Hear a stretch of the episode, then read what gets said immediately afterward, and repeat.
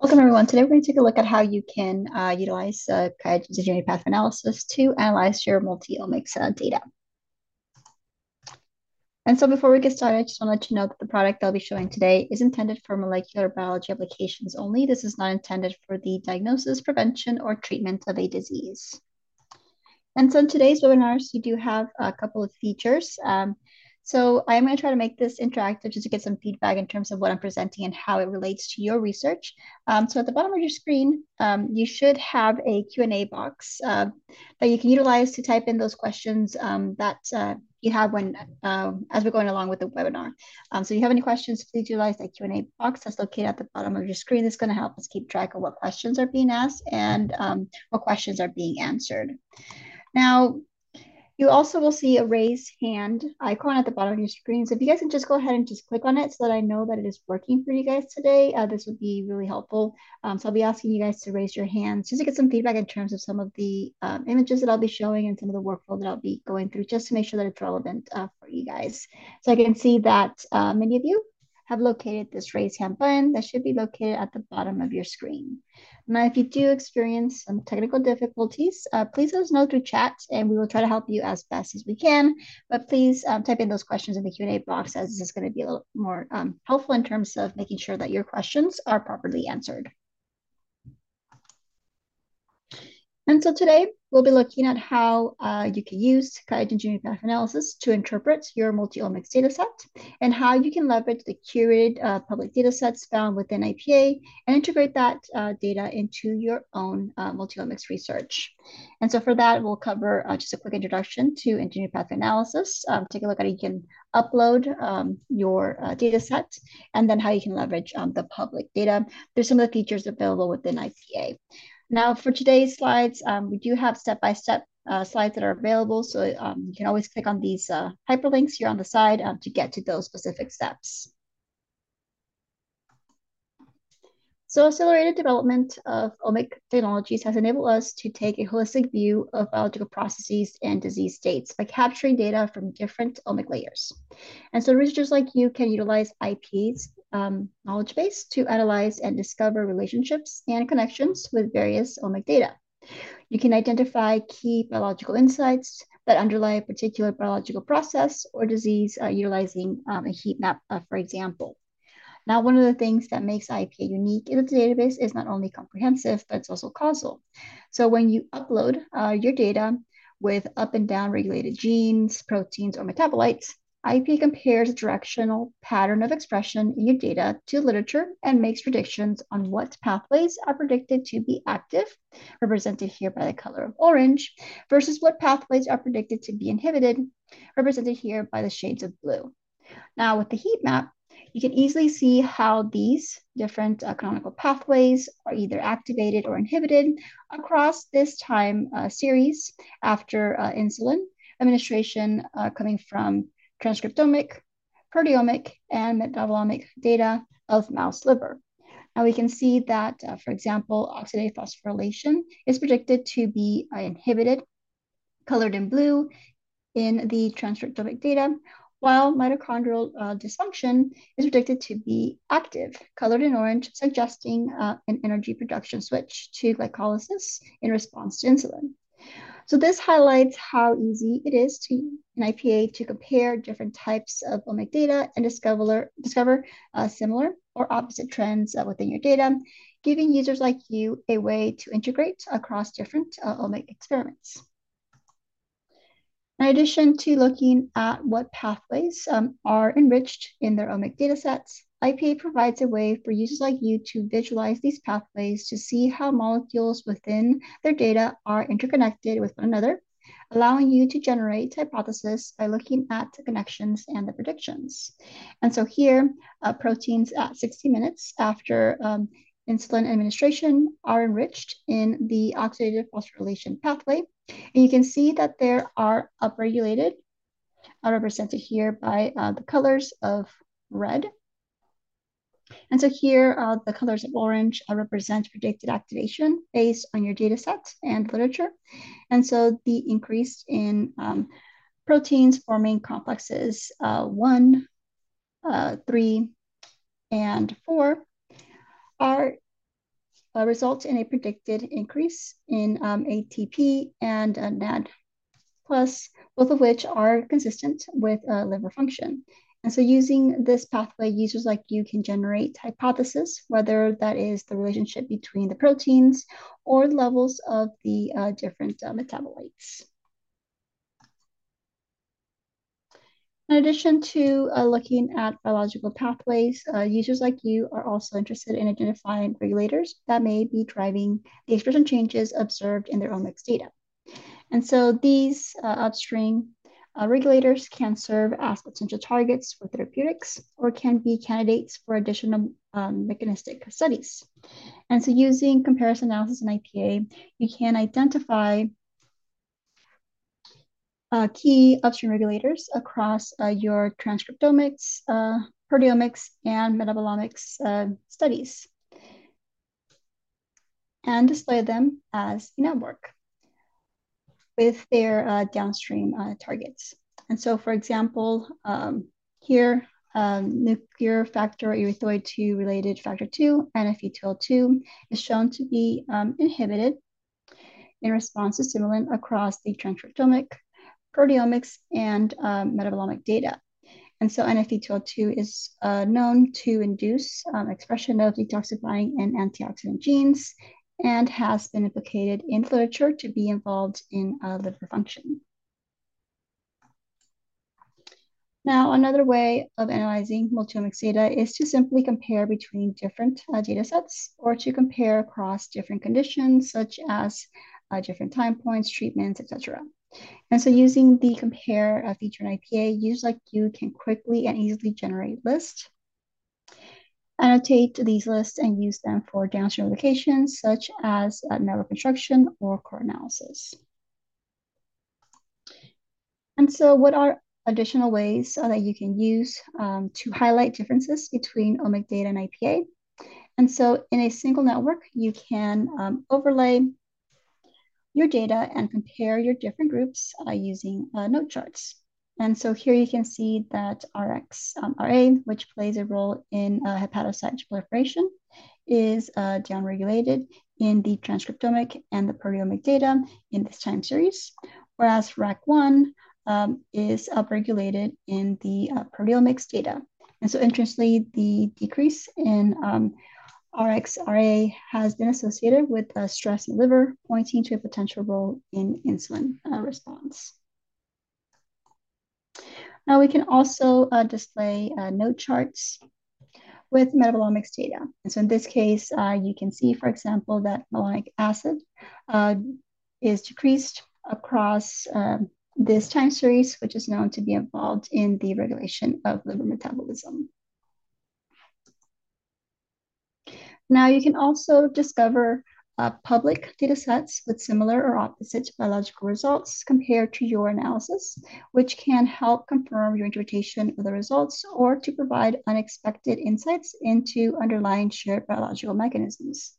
And so by utilizing um, analysis match, um, which automatically compares your analysis results against more than 147,000 uh, expression analysis curated from public sources, you can see that um, analysis uh, using um, lymph nodes, uh, kidney, spleen, um, display similar experimental results uh, to those observed at uh, 60 minutes um, after insulin administration in this uh, transcriptomics uh, data.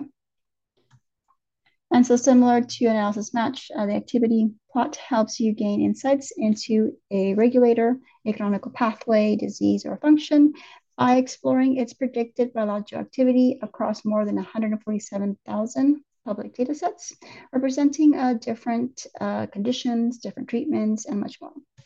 And so in this case, uh, you can look at public data sets in which NFE2L2 is predicted to be um, inhibited to identify treatments that may inhibit this uh, protein, or you can take a look at different types of diseases or conditions in which uh, NFE2L2 is predicted to be activated. And so uh, we are looking at uh, different ways you can combine and analyze multiomics data and IPA. So before moving forward, I'm going to go ahead and launch a quick poll to see whether these are the types of analysis that you would like to perform with your own um, multiomics uh, data.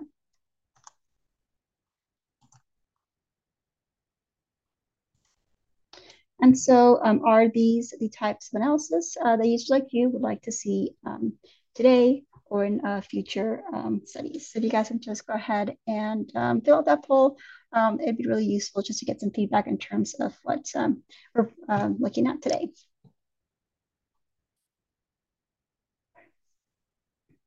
So, uh, well, you guys uh, answer that poll.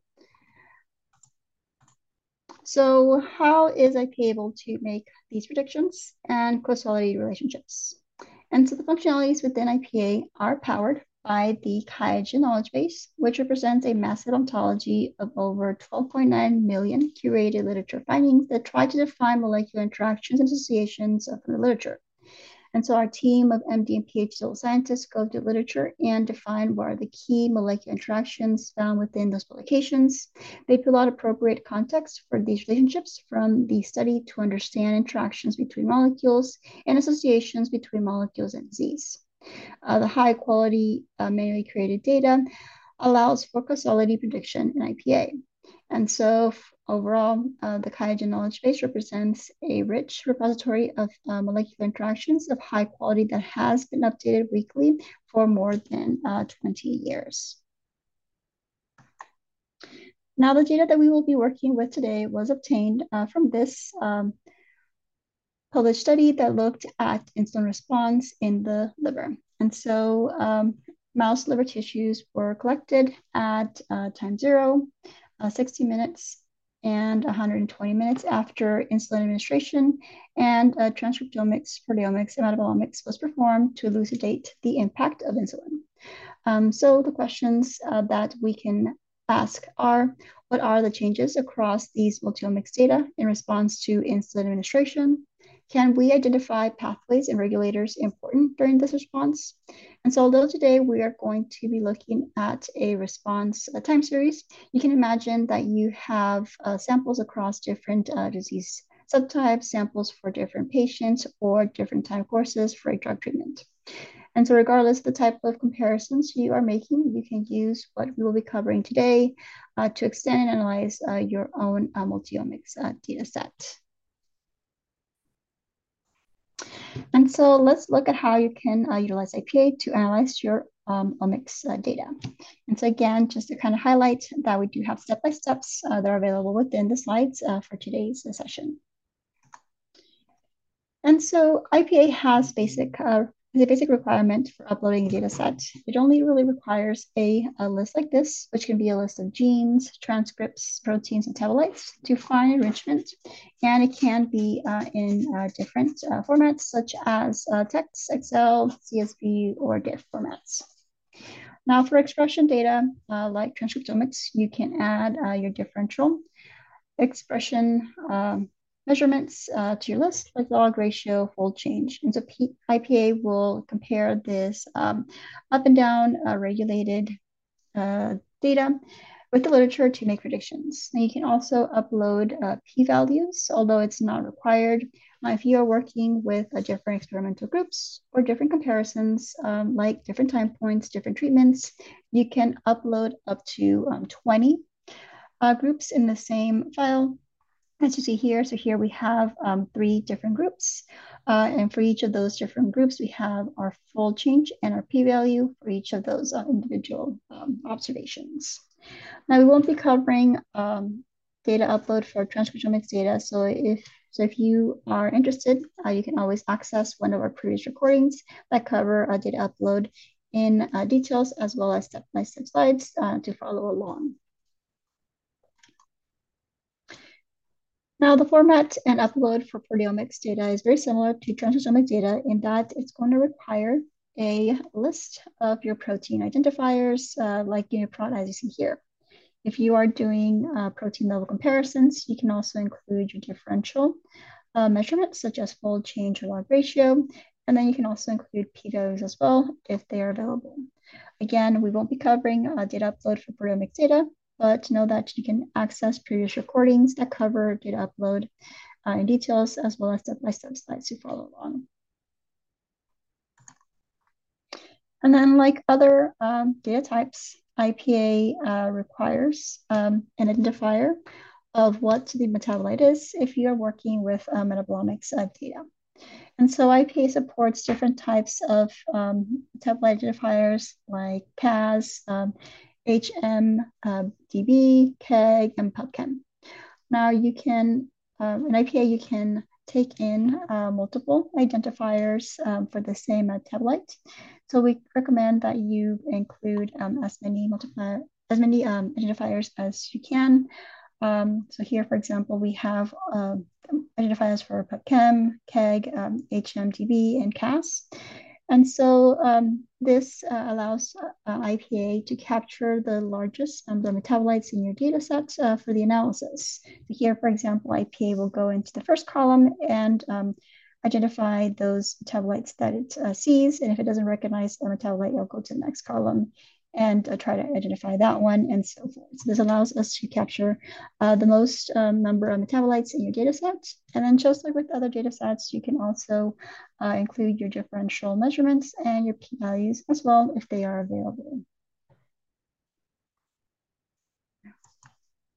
And so um, you can access today's data set by simply clicking on this hyperlink and uh, opening up um, the uh, clicking on this icon to download uh, the files. You can also hover over your screen and uh, download the file of that way as well. And as we mentioned earlier, uh, the recording will uh, be available uh, once this meeting ends. So you can always um, just register back and um, access to today's recording. And so for this, we're going to go ahead and go into the software. And so uh, when you open up IPA, you're going to see an interface that looks like this. Now, the first thing you're going to notice is going to be uh, this quick start uh, window that uh, provides you uh, with some helpful information in terms of how you can analyze uh, different types of analysis.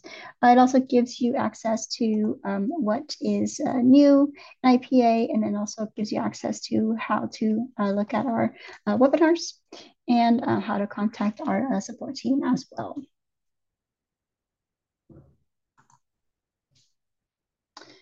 The Create New button is going to give you access to uh, what is, uh, it's going to give you access to a lot of the different features that are available uh, within IPA. So here you can um, either upload a data set or uh, start a core analysis.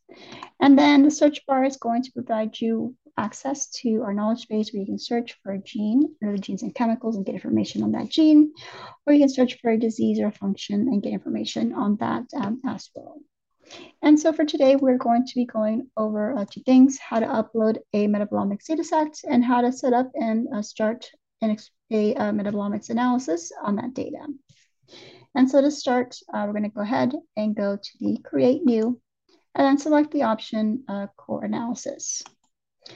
And so this is going to give you uh, two options. You can analyze a previously uploaded data set, or you can analyze a new data set by simply clicking on the Upload um, button. So here we can select the upload and select uh, the analysis that we're going to be looking at. So in this case, I'm going to go ahead and select the metabolomics um, data set and click open to open that up. Now, when you upload uh, your data set, in this case, it is an Excel spreadsheet, uh, you can see right off the bat that we uh, have sort of like an image of what our spread, your Excel uh, spreadsheet looks like, where we have some identifiers located here. And then we also have uh, some differential expression values for uh, three different observations or comparisons.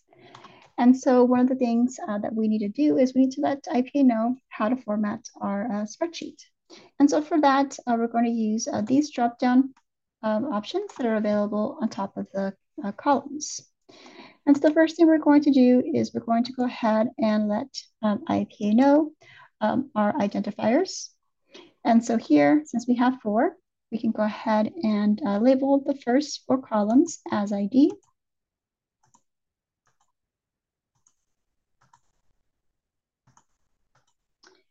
And so um, IPA is going to automatically um, try to detect uh, what's present uh, within uh, the first column.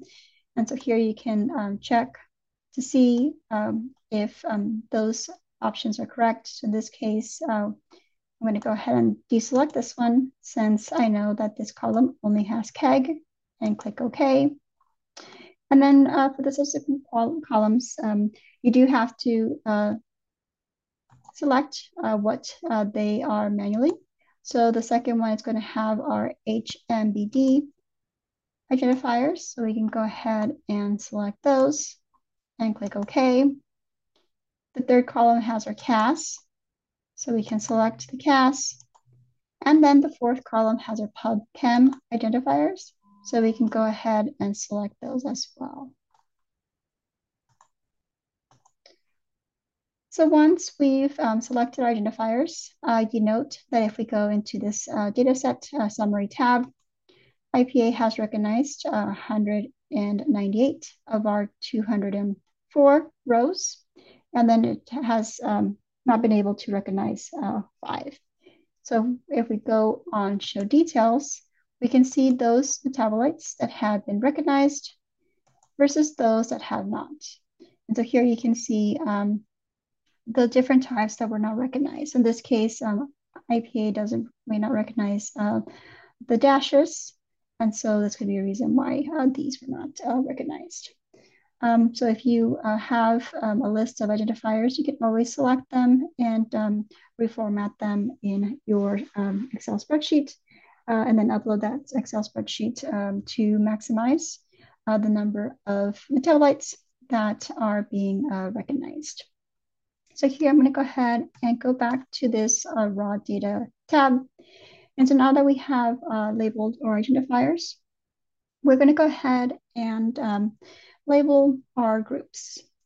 And so since you have three groups, uh, we're going to go ahead and label the other columns as observations. So here we have our first observation or our first group. Then we have our second observation our second group. And then lastly, we have our third observation or our third uh, group.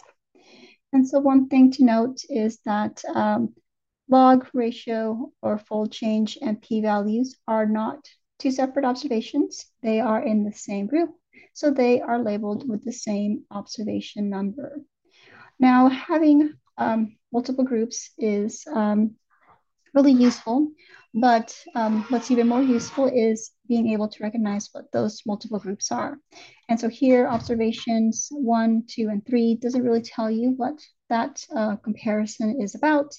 And so for this, we can go ahead and um, edit the um, observation name to one that um, mostly describes what we're looking at. So in this case, I'm going to go ahead and click on Edit Observation Names. And so here you can manually type in the name of your comparisons, or if your spreadsheet has headers, as this spreadsheet does, you can use the drop-down and select uh, the headers as the name. So in this case, um, I'm just going to go ahead and select the headers and just modify those um, headers. So our first observation is at time zero, and then our second observation is at time uh, 60 minutes. And then our third observation is at time 120 minutes. So IPA allows you um, to um, name your three different um, comparisons, in this case, um, as uh, you fit best. So once we click OK, we can see that we now have our uh, names for each of our um, observations. So just a show of hands, how many of you today are working with uh, metabolomics uh, data and are working with a data set similar to this, where you have your identifiers and uh, multiple uh, groups associated with them. I can see that uh, some of you have um, something similar. And so again, just to kind of highlight that when you're working with metabolites, you do want to uh, add as many identifier types as possible um, so that IPA is able to recognize um, your, the most metabolites in your data set. And then uh, once you have those um, identifiers recognized, um, you want to make sure that you label um, your comparisons appropriately by making sure that um, if you have fold change or p-value that they're labeled with the same uh, comparison.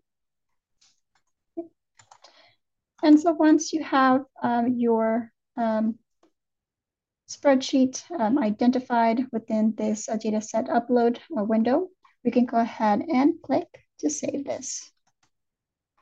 Now you are going to get a warning that says that you don't have metadata. So metadata is uh, recommended if you have it, but it is not required. So in case you do have metadata that you want to associate uh, with your data set, you can click on this metadata tab and then um, select the different types of parameters that you want to fill in to provide more description of what uh, the data is that you're working with. But in this case, I'm just going to go ahead and click OK. There is no metadata.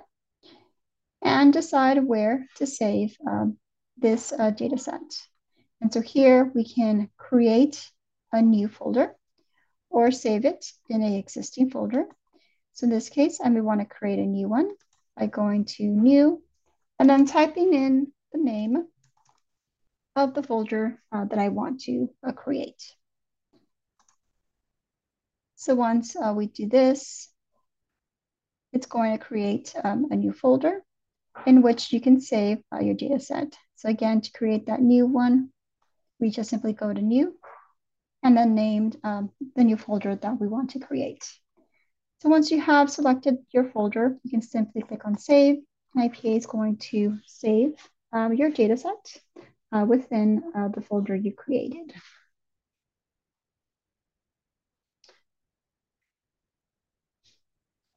Now, the next window uh, that is going to appear is going to ask you what type of analysis uh, you are going to run. Now, if you're working with transcriptomics or proteomics data, uh, you would select a uh, expression analysis um, as the analysis type that you want to uh, run. Now, when you're working with metabolomics data, you want to select a metabolomics analysis to let IPA know that you are working with metabolomic uh, data. So in this case, since this is a metabolomics data set, we're going to select the metabolomics analysis and then click on next. But again, if you are working with transcriptomics, proteomics, single cell, uh, you want to make sure that you are selecting um, an expression analysis. Well, this is going to give bring you up to the um, analysis setup window, uh, which has various filters available to uh, pre-filter uh, your data set um, and prepare it for a core analysis. Now here uh, on this top uh, portion, uh, you have the option to filter by different types of things, uh, such as um, you can filter by different types of species, tissues, and cell types. Now, uh, since this is our first analysis, um, we do recommend that you um, start off with just the default settings as you want to maximize the findings uh, that are found within the knowledge base. And so for today, we're going to go ahead and leave these uh, default uh, settings as is. And we're actually going to focus on um, this bottom section and set our cutoffs. As I mentioned, uh, when you're working with IPA, we do recommend that you upload uh, your whole entire data set and then use um, this window to filter for significance by setting up um, cutoffs. Now here we can see that we have 197 um, metabolites that are ready to be analyzed. I recommend uh, that this um, analysis ready molecules be around 200 uh, to 2000 molecules as you want the analysis to focus on the most significant molecules in your data. And so um, you can narrow down uh, the number of molecules for analysis by adjusting uh, these cutoffs, uh, which are going to depend on your biological system. Now, for this case, uh, we're not going to set any cutoffs since we're working with a small data set. But if this was, for example, a transcriptomics data set, um, we would recommend that you set a significance cutoff if you have a p-value uh, measurements. And then you could also send, set some fold change values as well. So you can um, focus your analysis on those um, most significant um, molecules. But again, since this is a really small data set, uh, we're not going to set any um, cutoffs. And so uh, simply the next thing we would do would be just to run uh, the analysis and then uh, click on save to save uh, that analysis. And so this is a good time to take our first Q&A break. Um, so Kyle, if there's any questions, I'd be happy to take them. Awesome. Uh, thank you for the coverage of IPA so far. And to those members in the audience, just a reminder to please feel free to ask questions in the Q&A box. Uh, we will take a few different question breaks to uh, ask these things, make sure that we're covering what you need to know. And also, I have a question for you, which I just launched as a speed poll. So if you could fill out that info, that would be great. Araceli, um, one of the questions that we we had that I thought was interesting was, uh, how does IPA use p-value, and why is the p-value input optional? Um, so the p-value that you upload um, with your data set is utilized for uh, filtering. Um, IPA will generate its own uh, p-value uh, when it's doing its analysis, and it won't really take into account uh, what you uh, upload. And so solely uh, the p-value is used for um, filtering your data set. So for example, if this was a transcriptomics data set, you would have over, you know, 19,000 different molecules. And so you can use that p-value to filter for what is significant um, in your data. Um, and so that's a, that's a good way to use that p-value that you upload um, into IPA. Awesome.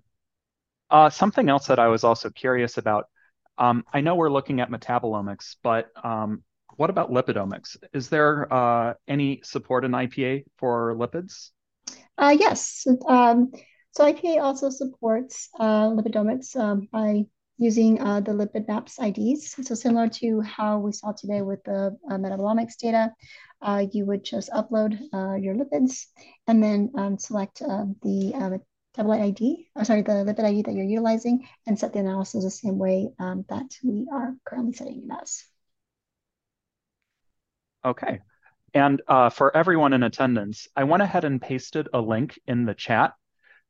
So here, that list of supported identifiers uh, is easy to find in our help and documentation, but just in case, uh, all of those ID types, including the lipid map IDs, are at that link here is a question that just got asked uh, that I actually am not 100% sure about the answer. Um, in terms of uploading uh, your entire data set, uh, the question is, what is the max number of molecules you can upload?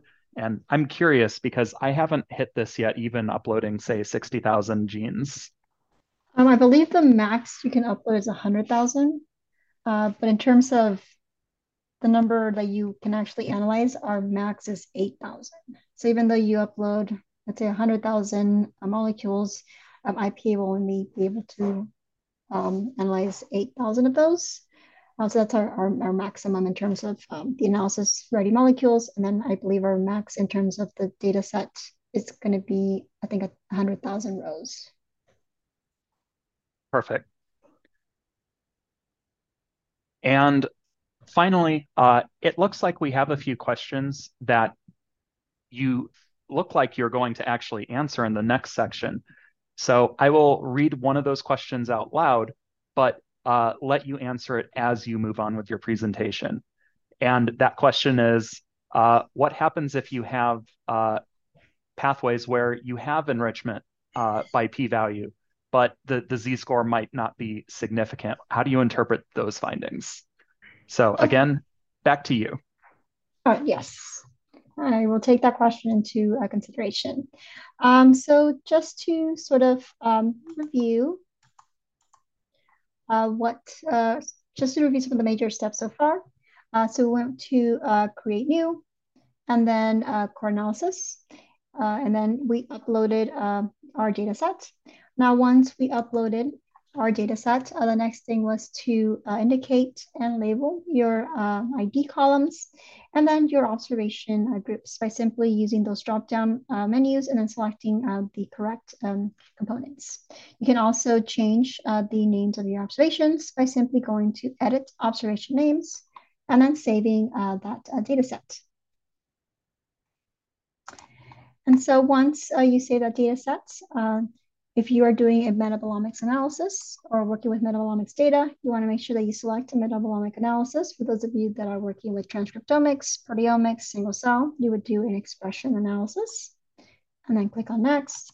And then here you can set um, any cutoffs that you may have um, and then run that analysis. So again, uh, if you do have p-values and you have a really large number of molecules, you can use that. You can use a p-value cutoff to um, filter for significance. But you can also use uh, the fold change to the log ratio uh, measurements um, as cutoffs as well to focus your analysis on those most significant uh, molecules. Okay.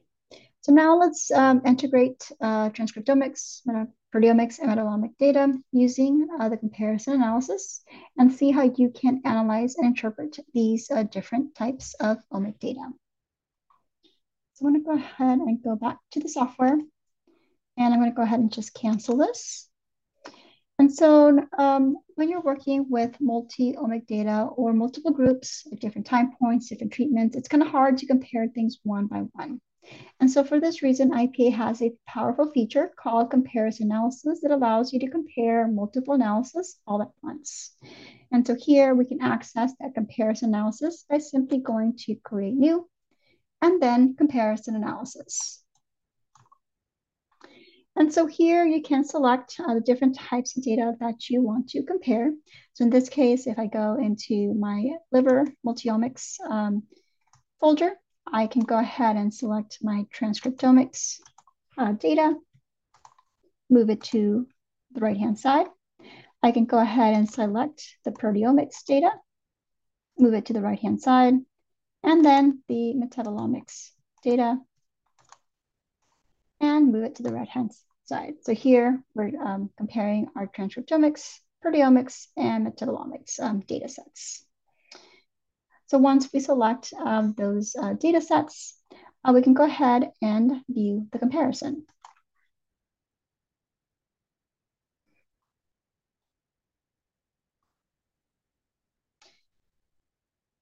And so again, you can access the comparison analysis by simply going to the create new and then comparison um, analysis.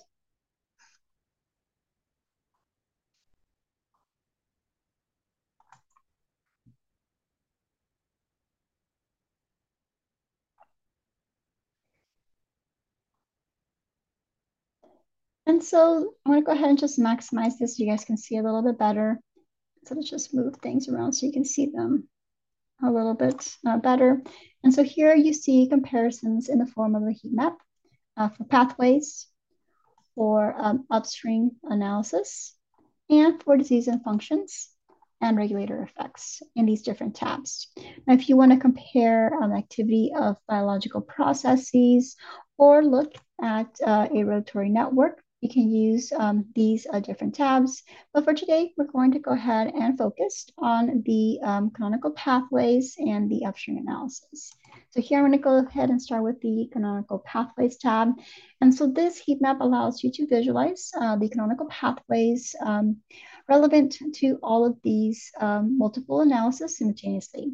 And so by default, the heat map um, displays the predicted activity of that pathway uh, in each of the individual analysis, uh, which is based on a z-score. And so z-score measures how closely the actual expression pattern of molecules in your data set compares to the pattern that is expected based on the literature for a particular pathway.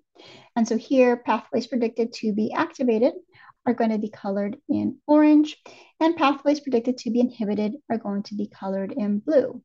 And so uh, positive Z-scores are going to represent those activated uh, pathways, and then negative Z-scores are going to represent those inhibited pathways. Now, pathways with a uh, Z-score of zero, or pathways that have a, um, a small uh, z-score uh, represent um, different uh, meanings. So pathways with a z-score of zero are pathways in which, um, based on the direction of expression of your data set, we can't tell uh, with certainty whether that pathway is predicted to be activated or inhibited.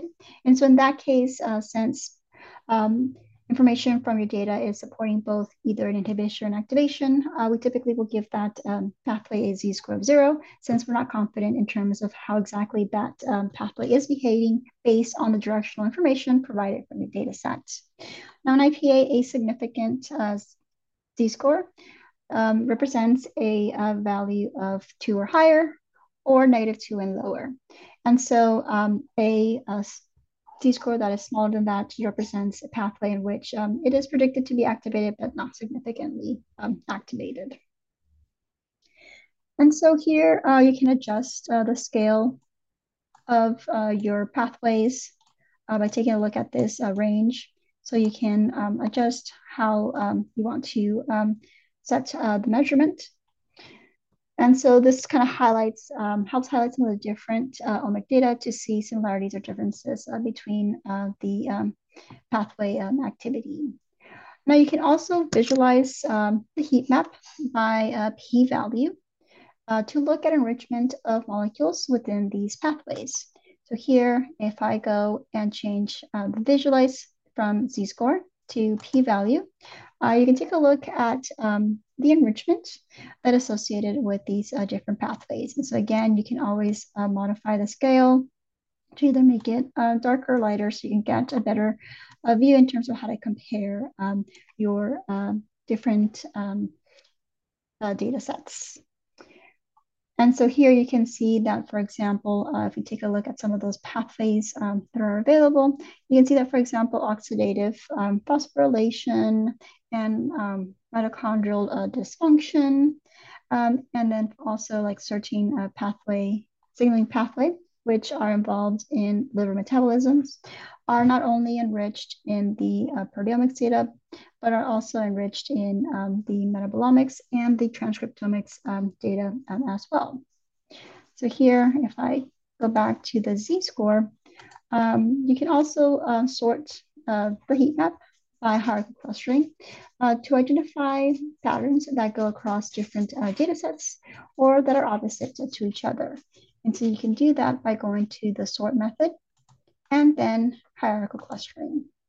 And so here, if I extend this just a little bit, uh, you can see how um, some of the um, pathways that are predicted to be inhibited in the transcriptomic dataset are actually activated in the proteomics and um, in the metabolomics uh, data set. So this could be an indicator of the different time points um, that um, the data was, um, was captured.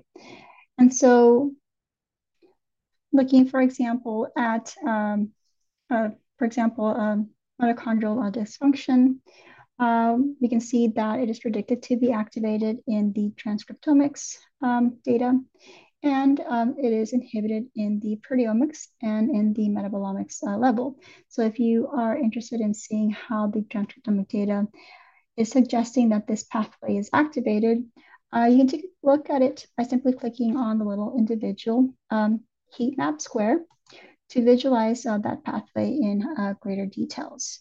So here I've selected um, the mitochondrial dysfunction pathway and taking a look at it at uh, time zero for the uh, transcriptomics data set. And so what this is going to do is it's going to open up a picture here on the left-hand side of that uh, specific pathway, allowing you to see how the um, gene expression changes observed in that data are influencing uh, the different nodes within that pathway and how that relates to a predicted activation of that uh, particular uh, pathway.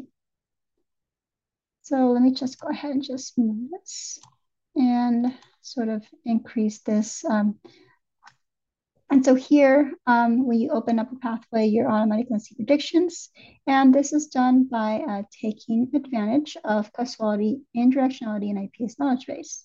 So relying on directional information from the curated literature in the knowledge base, we can take the observed gene expression changes uh, from your data, where green is predicted, where green is um, downregulation, and then red is upregulation in your data set, and predict how those uh, changes might influence uh, the activity of other nodes uh, in this uh, pathway, where um, predicted activation is going to be colored in orange, and then predicted inhibition is going to be um, colored in blue.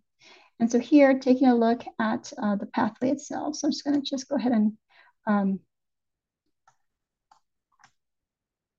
kind of zoom it in a little bit. Uh, you can see that changes uh, within uh, the complexes are uh, downregulated green in your data, which is going to lead to a decrease in um, ATP and an increase in uh, the depletion of um, ATP according to literature, suggesting a switch uh, to glycolysis for ATP generation in response to insulin. And so you can take a look at um, the different uh, connections and the different colors uh, to generate a um, hypothesis. And so you can use uh, these uh, heat maps boxes um, to see how this pathway is different um, or the same in uh, the proteomics compared to the transcriptomics and the metabolomics um, data um, as well. And so the heat map uh, provides an easy way to look at and compare um, different types of omic data to look for differences and similarities, allowing you to identify metabolic and signaling pathways that may be changing in your um, omic uh, data.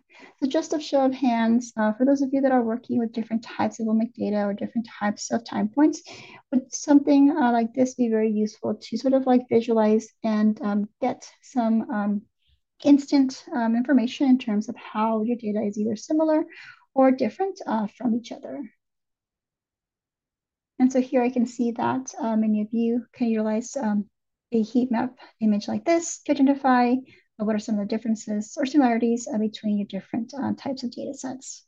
And so here you can also use the shading um, of the predicted activity to see whether that predicted activity is increasing or uh, decreasing across your different time points. So here, for example, we take a look at the neutrophil uh, extracellular trap signaling pathway. You can see that, for example, this pathway, the activity is predicted to be inhibited, but you can take a look at the shading and see that it's actually going down.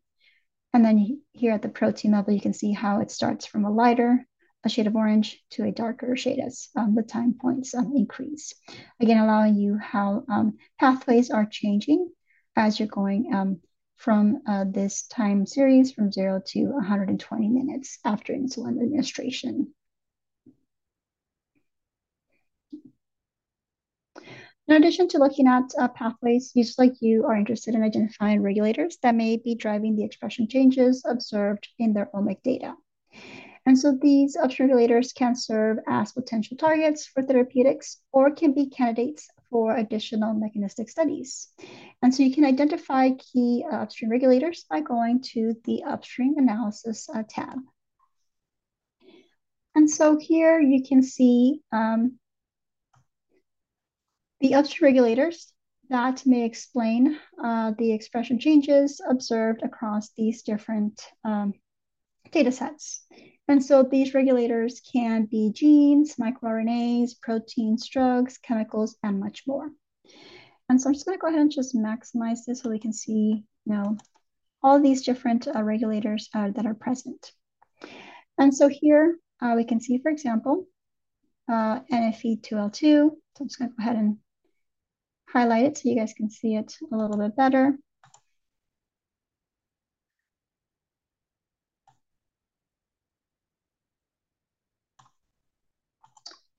So here we can see um, NFE2L2, which is known to induce expression of detoxifying and antioxidant genes.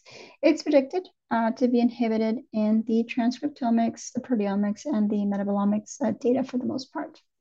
And so by clicking on the heat map square, uh, you can display um, NFE2L2 as a network and see how NFE2L2 is connected to its downstream targets uh, found within your data. And so here you can see how um, the observed downregulation of these genes in green and the upregulation of these genes in red leads to predicted inhibition of NFE2L2 in our transcriptomic data at T0. And so by taking a look at this heat map, you can see how um, the predicted behavior of this uh, regulator um, is influenced by its downstream targets found within um, your uh, data set. And so these um, images can be exported uh, and shared with others by simply selecting the export icon right here.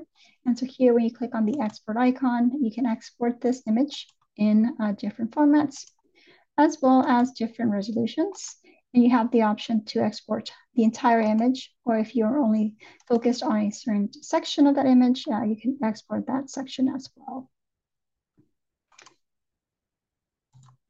And so uh, let's go ahead and review what we've done so far to integrate um, our omics uh, data.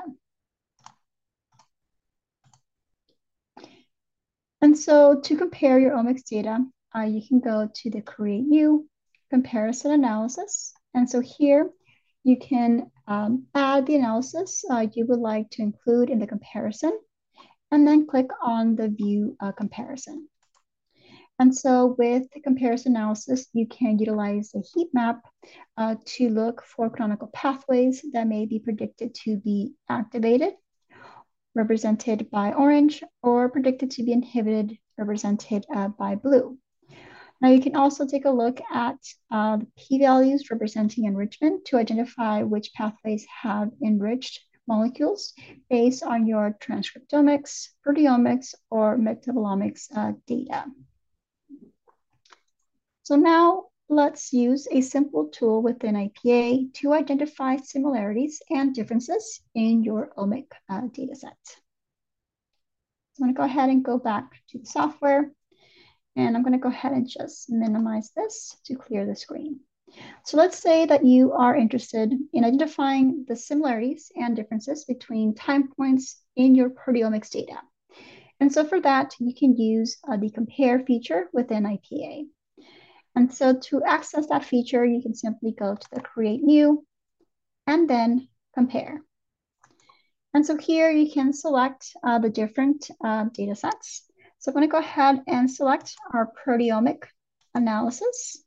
And so for that, under proteomics, I'm just going to go ahead and select my analysis and add. So here's my time zero, the time 60, and then the time uh, 120. And so here you can see that uh, the letters in this uh, Venn diagram represent the different analysis that we are comparing. And so to compare those, we can simply just um, select the um, calculate um, intersection button. And so what this is going to do, this is going to generate a Venn diagram highlighting the overlaps and the differences between the proteomic uh, data sets. And so let's uh, say that you want to know what proteins are common across this time series.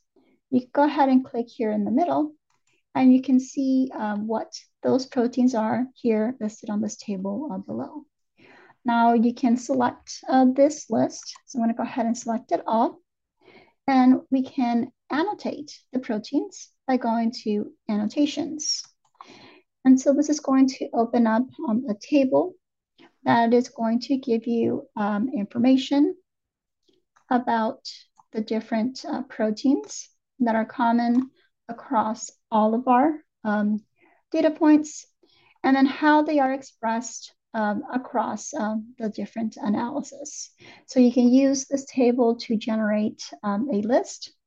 For example, I can select those and generate a list. That can be used for various downstream applications. Uh, you can also add all these proteins to a pathway and construct your own network. And you can also create a, a data set and run a core analysis to see how these proteins are associated with different pathways, uh, regulators, diseases, or functions. So just to show of hands, how many of you uh, can see themselves utilizing a feature like this to quickly identify the similarities and differences between the different types of data they are working with. So you can see that many of you uh, would uh, find this uh, useful. So here I'm going to go ahead and just close this and go back to our compare. Now, one of the things uh, that users find very useful regarding this compare is the ability to uh, compare different types of data sets. So let's say you want to compare your transcriptomics and your proteomics data to identify similarities between the data sets.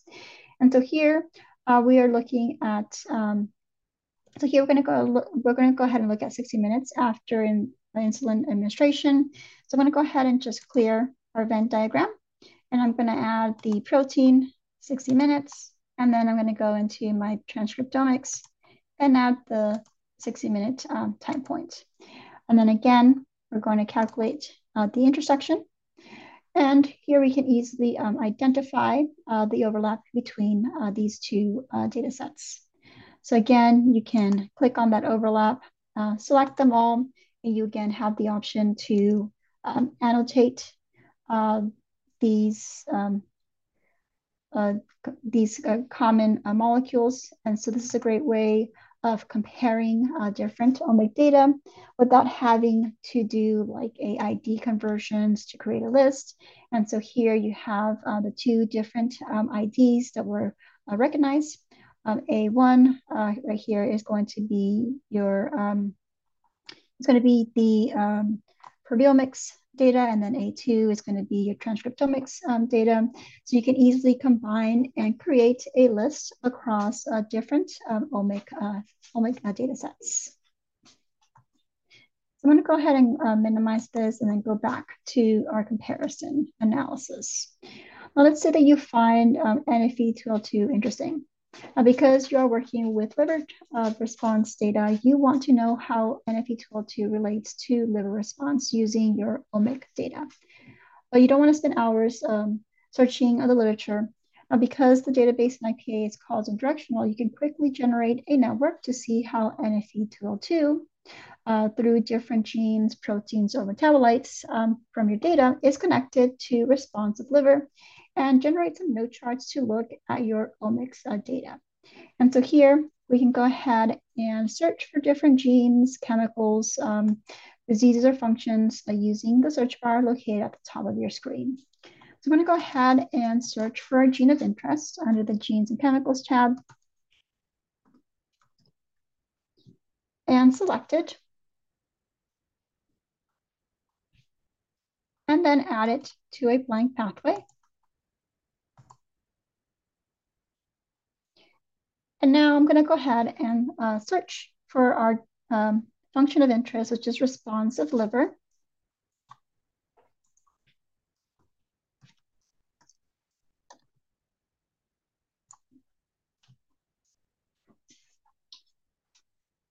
Under the Disease and Functions tab, select that, and then add it to a pathway, which is going to be pathway 3 that is currently open.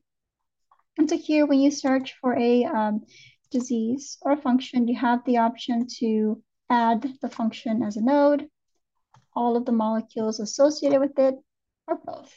So in this case, I'm going to go ahead and add uh, the function as a node and click OK. And so now we have our gene and our function of interest um, using uh, the search bar here at the top. And so we're going to build a network uh, based on NFE2L2 and uh, responsive liver by utilizing the tools within the built menu. So I'm going to go ahead and just maximize this so you guys can see it better. And then I'm going to select the built menu, uh, which has different tools that allow you to build a custom network. And so in this case, I'm going to go ahead and select the option Path Explorer, which allows you to identify different paths in which NFE2L2 connects to um, response of the liver. And so we can set how we want to um, generate our network by using uh, this table here on the left-hand side. So we're going to go ahead and select our gene and then add it to the set A box. Select our uh, function and then add it to this set B box. And in terms of direction, we want to know how NFE2L2 connects to responsive liver. So we want to know how we can go from A uh, to B. Now, if you don't um, have a uh, data set, you can generate a network using uh, the Ingenuity uh, knowledge base, which looks at all potential connections between the gene and the function. So this is a great way to build um, a in silico hypothesis um, utilizing uh, this feature. Now for today, rather than looking at uh, the knowledge base to find our information, we want to build a network based on our data set. And so for that, we're going to use the option use molecules uh, from analysis data sets and lists. And so here we want to um, create a network using the molecules uh, from our data. And so for that, we can click on change analysis, data sets and list. And so for example, if you created a list from your compare um, that has uh, the overlapping proteins or the overlapping genes, you can select that. Um, or you can construct uh, your network using uh, the molecules from an analysis. So here for today, I'm going to go ahead and use uh, the molecules from our protein uh, T0 uh, time point. And this is going to, uh, we're going to use this to look at different ways in which um, NFE2L2 and um, responsive liver are connected with only the molecules present within uh, the time zero for the proteomics of data. And so for that, we're going to go ahead and click apply. And so this is going to search for the different ways in which NFE2L2 and responsive liver are connected using only the molecules in our proteomics time zero data set. And so here you can see that IPA found one path in which these two are connected. Uh, but I can also take a look at different ways in which NFE2L2 through intermediates are also um, associated. And so for that, we can also click this drop-down menu to select those um, in which um, NFE through an intermediate are associated with a responsive liver. So in this case, we can select them and then add them uh, to our um, network. So here you can see how NFE2L2 through these different intermediates that are differentially expressed in proteomics data is connected to responsive liver. Now, in this case, the predicted inhibition of NFE2L2 is based on the expression of these molecules that leads to a predicted um, activation of response in the liver. And so here you can modify this network and change it um, in different ways by clicking on the, uh, the layout menu and reorganizing um, this network um, to fit however you, you want to um, display it. So now that we have our custom network, we are going to overlay your uh, multiomics data using the overlay menu. So here under overlay, we can use a drop-down and select the first option, analysis, data sets, and list, and we can add more data. So right now we're looking at the proteomics uh, time zero. So here we can add, for example, our transcriptomics in addition to the remaining proteomics uh, time points. So I'm going to select the proteomics data as well as the transcriptomics data and click OK. And what this is going to do is going to overlay uh, those data sets onto uh, this network. And the overlay is going to uh, generate uh, some node charts. So here you can see that we have our um, first three proteomic time points, and then we have our last three um, transcriptomic time points. And so um, now once we've overlaid the data, we now have these uh, node charts that appear um, in the screen. And so uh, these node charts are going to appear um, in the different molecules that are either up and down regulating your data. And so when we click on a node chart, for example, um, RXA, RXRA, you can see that um, it's not only downregulated in the proteomics data, but it's also downregulated in the uh, transcriptomics data. And so this is interesting since um, RXA, RXRA um, plays a role in hepatocyte, hepatocyte proliferation. And so here you can see how um, they're both um, you can see how this gene is um, downregulated um, across all of our uh, data sets. Now, looking at other ones, you can see that some of these time points may be missing. And so some users are interested in viewing expressions. And so for that, uh, if you ignore the analysis cutoff, this is going to remove the analysis cutoff that was set during uh, the core analysis setup. And so when you remove the cutoff for significance, um, you can see how um, the different, um, you can see how um, this um, gene is expressed across uh, these uh, different time points. And so if you're interested in looking at trends and identifying how uh, genes are changing over time, uh, this is a good feature to allow you to uh, visualize that. So just a show of hands for those of you that are interested in trends, um, would this be a feature that could be really useful to um, highlight uh, those um, trending upregulations or uh, downregulations, uh, for example? So I can see that many of you would find this feature useful. And so again, this can be exported in uh, as an image by simply clicking on the export uh, button. And so not only can you look at and compare different omic data using comparison analysis, you can also overlay your data to a network and generate these node charts uh, to look at transcriptomics, proteomics, and metabolomics um, data.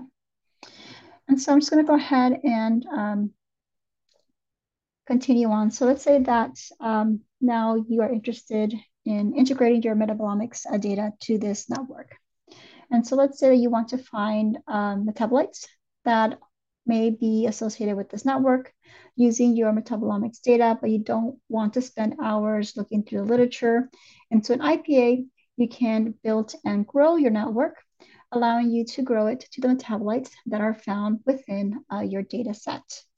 And so here, going back to our build, we can go and use this um, drop down to grow. And so here we can uh, grow our network to those metabolites present in our T0 uh, metabolomics data, for example, that may be associated uh, with this uh, network. And so for that, we're going to use some similar fashion where we're going to use the molecules from the data set. And then here, we're going to change that to those found in our metabolomics data. So I'm going to go under our metabolomics and select our T0. So rather than looking at all the molecules in the knowledge base, all the metabolites in the knowledge base, we just want to focus on those metabolites that are found within our data sets. So we can select our network that we're interested in and then apply to identify uh, what metabolites are associated uh, with this network. And so here you can see that we have uh, these different sets of metabolites that um, are associated with the different um, molecules already present within this network. And so uh, this is a great way of integrating your proteomics, your transcriptomics, and your metabolomics to look for connections across metabolites, genes, as well as proteins. And so here, um, this network is interactive. So again, you can always move stuff around um, and organize it um, however uh, you sit, uh, you uh, see fit. Now, once again, uh, you can overlay um, metabolomics data by simply going to the overlay and then here um, going to the add more. So I'm going to go ahead and overlay the metabolomics. So right now we have our T0, but we can also add our um, T60 and T120. And so um, if we take a look at our metabolites, you can see that these last time points is going to be our metabolomics data. So again, uh, these first three is our, um, our transcript, our proteomics, and then the following three is our transcriptomics, and then our metabolomics data. And so here you can see how um, these different uh, metabolites um, are changing across uh, these data sets. You have your uh, metabolomics, and then here is your um, your protein and your transcriptomic data. So these node charts allow you to um, compare across your different uh, data sets. And so I think this would be a good time for another um, Q&A break. Awesome. Uh, I went ahead uh, just as something handy. Uh, I posted the links to the slides one more time in the chat. And then I also am launching one last poll just to give us feedback on how useful today's training is. For the questions that have been asked so far, I'm actually really happy that you're currently showing node charts because one of the questions is asking, is there a way to show both transcriptomics and proteomics data at the same time? Yes, and so the node charts is a great way to show both the um, proteomics and the transcriptomics at the same time. So here you can see both um, data coming from both sets. And so those are the node charts that can really um, help you with that. And in addition to the node charts, um, is there another uh, way to view uh, both the transcriptomics and proteomics results uh, side by side? Um, so another way would be to use a comparison analysis, as we saw earlier. And so here, um, not only can you see the predicted um, activity, but if you take a look at that gene heat map, you'll also be able to see the actual expression um, side by side as well. So perfect. And then uh, one other question uh, was, let's say that you have your own data, your own proteomics data, and you want to do these kinds of comparisons, except with uh, a specific public data set found in analysis match. Uh, how would you do that? Um, so sim- you would simply go to add more. And here you can use this um, search bar to search for public data sets. So if you search for liver, for example, actually, let's go with insulin. Yeah, liver's B2. I, we can click on search, and this is going to query our uh, comparisons uh, which are over 147,000 um, coming from public uh, data sets. And uh, using keywords, you can identify those data sets that are relevant to um, whatever then else that are relevant to those keywords that you uh, entered. And so if you wanted to add any of these uh, public ones, let's say from human disease, which is looking at non-oncology conditions, you can simply select that comparison of interest and then click on add to overlay to overlay that information onto your network. Okay. And if you happen to be looking at the analyses match themselves, uh, not only can you, uh, you can also create uh, a new comparison there in analysis match by selecting that study of interest and comparing it with your currently open uh, experimental result. That'll also let you copy and paste the uh, project ID for this search function to overlay. I believe in the interest of time, I am going to go ahead and let you continue. But to everyone in attendance, please keep asking questions. We really enjoy uh, answering them and figuring out what we need to improve. Thank you. Thanks, everyone. So just to um, review, uh, we used uh, compare to uh, identify overlaps between our OMIC data and generate different lists that can be used for downstream applications in IPA. Uh, you can also construct a network using your own data and generate uh, these node charts that allow you to compare your transcriptomics and your proteomics data. You can also grow uh, your network to look for metabolites within your data that may, that may be playing a role within this network.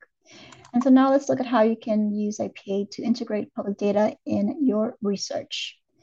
And so typically, if you were interested in a public data set from places like uh, Geo, SRA, you would have to download and process the raw data, QC it, analyze it, which can take tremendous amount of time, especially if you are interested in multiple data sets.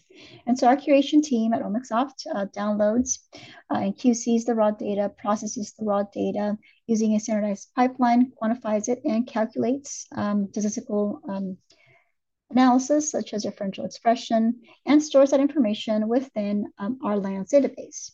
Our team also curates a lot of metadata uh, using controlled vocabulary, allowing you to look at characteristics across uh, different samples and analysis. And so more than 147,000 Omicsoft comparisons have been analyzed in IPA and power the functionalities of activity plots and analysis match, features that allow you to compare your data with uh, public data. And so often uh, users like you want to know how their experimental results compares to um, others. Analysis match automatically compares um, your analysis results against uh, over 147,000 public data sets where analysis matching, where, where the analysis um, that have matching results to yours are represented by this purple color and analysis with anti-matching results or opposite results to yours are um, represented by a blue color. So with analysis match, you can discover other IPA core analysis with similar opposite biological results compared to yours, which can help confirm your interpretation of the results or um, help you pr uh, provide unexpected insights into underlying shared biological mechanisms. So going back to the software, I'm just going to go ahead and just minimize my windows that I have open. And I'm actually going to go ahead and open one of our data sets. So I'm to go ahead and open the transcriptomics. And let's go ahead and take a look at the time point at 60 minutes. So to open the um, core analysis, you would just simply double click on the analysis. And so this is what the analysis looks like with results for pathways, upstream regulators, disease functions in different tabs. And so here we're going to go ahead and go into this analysis match tab. Um, and I'm just to go ahead and maximize my screen so you guys can see it a little bit better. And so analysis match automatically compares uh, the results from your analysis against other analysis that you have created in your project manager uh, window, as well as hundreds of thousands of other human, mouse, and rat expression analysis curated from public studies such as GEO, SRA, and more. Uh, the analysis to analysis matching is based on shared patterns of canonical pathways, upstream regulators, um, causal networks, uh, and disease functions, and a disease score is um, given overall. So anti-matching analysis are going to be represented by um, this uh, blue color and are given a negative z-score. And then matching analysis are represented by a purple color and are given a positive uh, z-score. And so here, uh, this last column, um, the um, disease, uh, the, the last column DM, is going to um, allow you to identify um, how many genes uh, from this particular uh, data set also match those genes present uh, within your um, data. Now, the first column taking a look at this uh, table is going to give you the name of the analysis and where that analysis is coming from. And then here it's going to tell you what um, type of disease state the analysis is looking at, and then the tissue that it utilized. If uh, a treatment is included, they'll provide you with that information in this column right here. Now here we're looking at uh, 60 minutes after insulin administration in mouse. So using a analysis match, you want to know what disease conditions display similar biological outcomes to those in this uh, data set. And so for that, we'll start off by filtering for non-oncology diseases. So here under the projects, we're going to go to this OmicSoft section and then we're going to select the uh, disease land uh, folder that focuses on non-oncology conditions for human, mouse, and rat. We're going to go ahead and apply that column. In addition to this, we're also going to filter for those studies that compared um, a uh, disease. And so under this uh, comparison category, I'm just going to go ahead and type in star disease star and apply.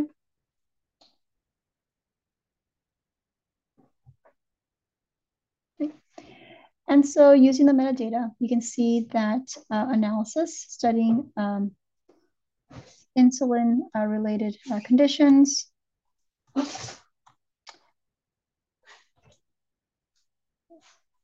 Such as, uh, for example, um, overweight and obesity um, or hepatitis are um, matching uh, the results uh, observed um, in this comparison, looking at uh, response after insulin administration. So here uh, you can um, directly uh, compare them so here, for example, if you are interested in um, specific data sets, let's say that we're interested in this obesity data set and this one too. You can select those comparisons and view them as a um, heat map, which will allow you to um, generate a heat map um, to see how the predicted activity of, of the different uh, pathways uh, regulators within this um, these two analysis compares to yours. And so here you can see that uh, some of these causal uh, these causal networks, upstream regulators, are not only um, predicted to be activated in our data set, but they're also predicted to be activated in these uh, two data sets. You can also um, view them as a comparison. And so this is going to compare, this is going to open up the comparison analysis. That's going to allow you to um, compare your uh, transcriptomic data to uh, the uh, public data sets that are available within IPA. And so here, not only do you get a more direct comparison of different pathways that are enriched across your data sets, you can also take a look at the upstream regulators and disease functions in a lot more detail. And so similar to what you can do with your own um, data, you can also uh, compare your data with um, public data and identify some shared biological mechanisms. Um, or they can also provide um, better confirmation of your interpretation of the results.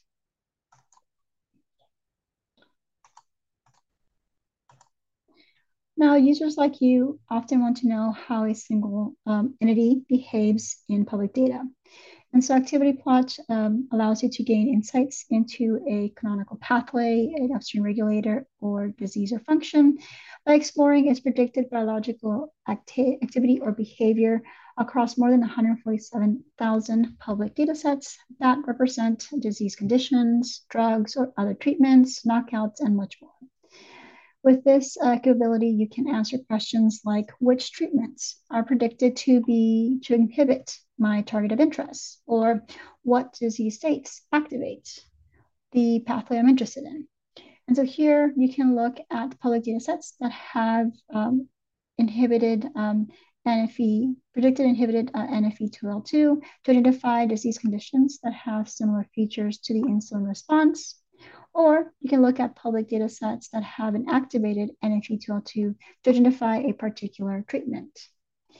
And so let's go back to our um, data set. And so here, let's go into the um, upstream analysis uh, tab. And so in upstream analysis, uh, the default is going to be the upstream regulators, in which IPA looks at any regulatory molecule in the knowledge base and identifies downstream targets within your data set. IPA compares the direction of expression of the downstream targets in your data to the literature to predict which uh, regulatory molecule is um, predicted to be activated or inhibited, thereby allowing you to find uh, key molecules that could be driving the expression changes observed in your uh, data. So here, for example, taking a look, we can see that NFE2L2 uh, serves as a regulator for uh, a lot of the genes found within this data set, and it is predicted to be inhibited. And so to explore the activity of NFE2L2, you can simply highlight the row and click on activity plot.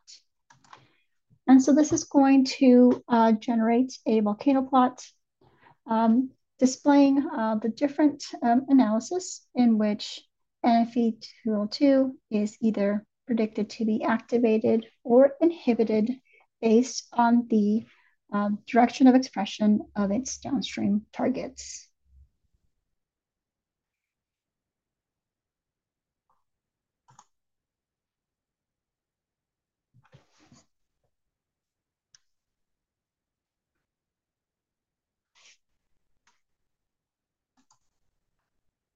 And so right now, um, IPA is uh, creating its um, database to identify uh, those um, pathways, those analysis that are uh, relevant for NFE2L2. And so here, um, the, the, volcano plot, I'm just go ahead and just maximize it. So the um, on the x-axis, we have z-score per predicted activity. And on the y-axis, we have significance. And then each dot represents a uh, individual um, data set or analysis. Now to explore the activity of NFE2L2, we're going to go ahead and um, take a look at those um, data sets in which NFE2L2 um, is predicted to be um, inhibited. So a negative z-score uh, is predicted inhibition, a positive z-score is predicted activation. And so you want to know where NFE2L2 is also predicted to be inhibited based on the direction of expression of its downstream targets. And so here we can select from a negative 2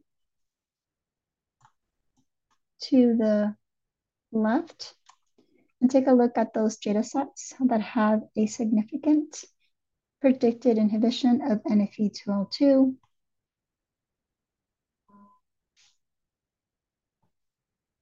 And so here you can see, um, using this uh, table, you can see the different types of analysis that uh, also display a predicted uh, inhibition of um, NFE2L2 based on the direction of its um, downstream targets.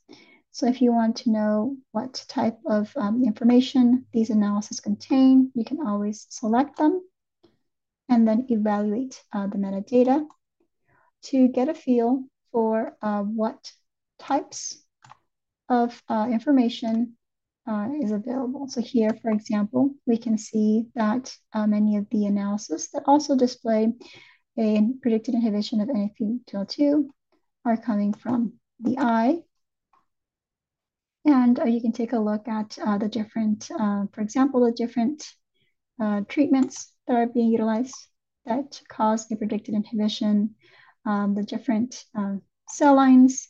And so this type of um, information um, can allow you to identify uh, what are some of the conditions uh, in which NFE2L2 has been observed to be inhibited by taking a look at the associated um, metadata. So if you're looking to identify, you know, what treatments can activate NFE2L2, uh, since it is predicted to be inhibited in your data set, again, you can highlight uh, those um, analysis in which NFE2L2 is predicted to be activated based on its uh, downstream targets.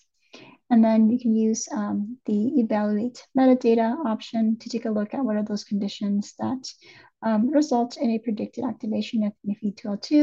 You can use that information to identify what tissues to target, treatments you can use to test your hypothesis, or you can find a drug to repurpose uh, for a new uh, disease uh, target. So just a show of hands, um, how many of you who are sort of in a exploratory phase or um, trying to plan the next experiment uh, can see a feature like this uh, useful for identifying what tissues to target, what treatments to use, uh, depending on how your target of interest is predicted to behave. Um, so you can see that um, many of you would find uh, such a feature uh, useful. Okay. So and so just, just to summarize uh, what we've covered today, so in IPA, there are many ways in which you can integrate uh, multi-omics uh, data analysis. Um, so with the comparison um, analysis feature, you can use Z-scores to look at uh, pathways across your omic data that are either predicted to be activated or inhibited, or you can use uh, p-values to look for enrichment. Uh, you can use the upstream uh, regulator heat maps to identify key uh, regulators across your omic data and visualize them as networks to see how they are connected um, in your data. And you can also generate um, networks and node charts to compare different to compare between the different types of treatments, diseases, time points that you may be working with. In addition to comparing uh, between your own data, you can also leverage the public data within IPA to look for studies that are either um, similar or uh, dissimilar using the analysis match, or look for studies uh, where individual entities such as regulators um, are predicted to be activated or inhibited using the activity plot. So these are features that um, can allow you to either um, help uh, validate the interpretation of your data or help you identify shared biological mechanisms across um, different um, data sets. And so with this, uh, thank you for your time. Um, and if there are any remaining questions, I'd be happy to take them. Thank you, Araceli. Um, and thank you everyone for participating in this uh, meeting. One thing that um, I want to ask you is I understand that over the last few years, our team, one of the things that they have been doing is for metabolomics and special lipidomics, they're adding more and more molecules in the database, right? More and more findings in the database. Saying that, like, say, even then, someone is running their data set and their favorite lipid is not being able to identify it by IPA, or their favorite lipid is identified, but they're not seeing specific findings. What would be your suggestion for those type of users? Um, so if you're having any issues, you can always um, contact our support team. So you can provide them with the list of those lipids that um, IPA is not recognizing, and we can help you uh, find better ways to um, upload that information um, into IPA. So um, our support team is great, and they're here to help uh, for any questions that you guys may have. Right. So we had that email on the first slide, and Araceli is even displaying uh, displaying on this last slide. So feel free to check it out. Um, two quick things. One is I posted a SurveyMonkey link in the chat box. We really appreciate your feedback, things that you might have liked about the training, things that you think we should do differently or include in future trainings. Would love to get that feedback. I see that one of the attendees has uh, pasted an interesting link for lipid ontology. We'll be sure to check it out. But then at the same time, if you have specific suggestions in terms of uh, something that needs to be integrated in IPA or IPA's database, please let us know. And we are happy to do that in future releases of uh, IPA as well. Um, in terms of questions, I believe that you answered a lot of them, Araceli, as you were going through the training during the Q&A breaks. I don't see any more right now in the chat box. As always, we'll wait uh, 45 more seconds in case anyone is typing something so they can finish their thoughts and we make sure we answer the questions. But otherwise, thank you so much for giving this training. Thank you, Leah and Kyle, for sticking around and uh, answering so many technical as well as licensing related questions. And we really hope to see you guys in future trainings.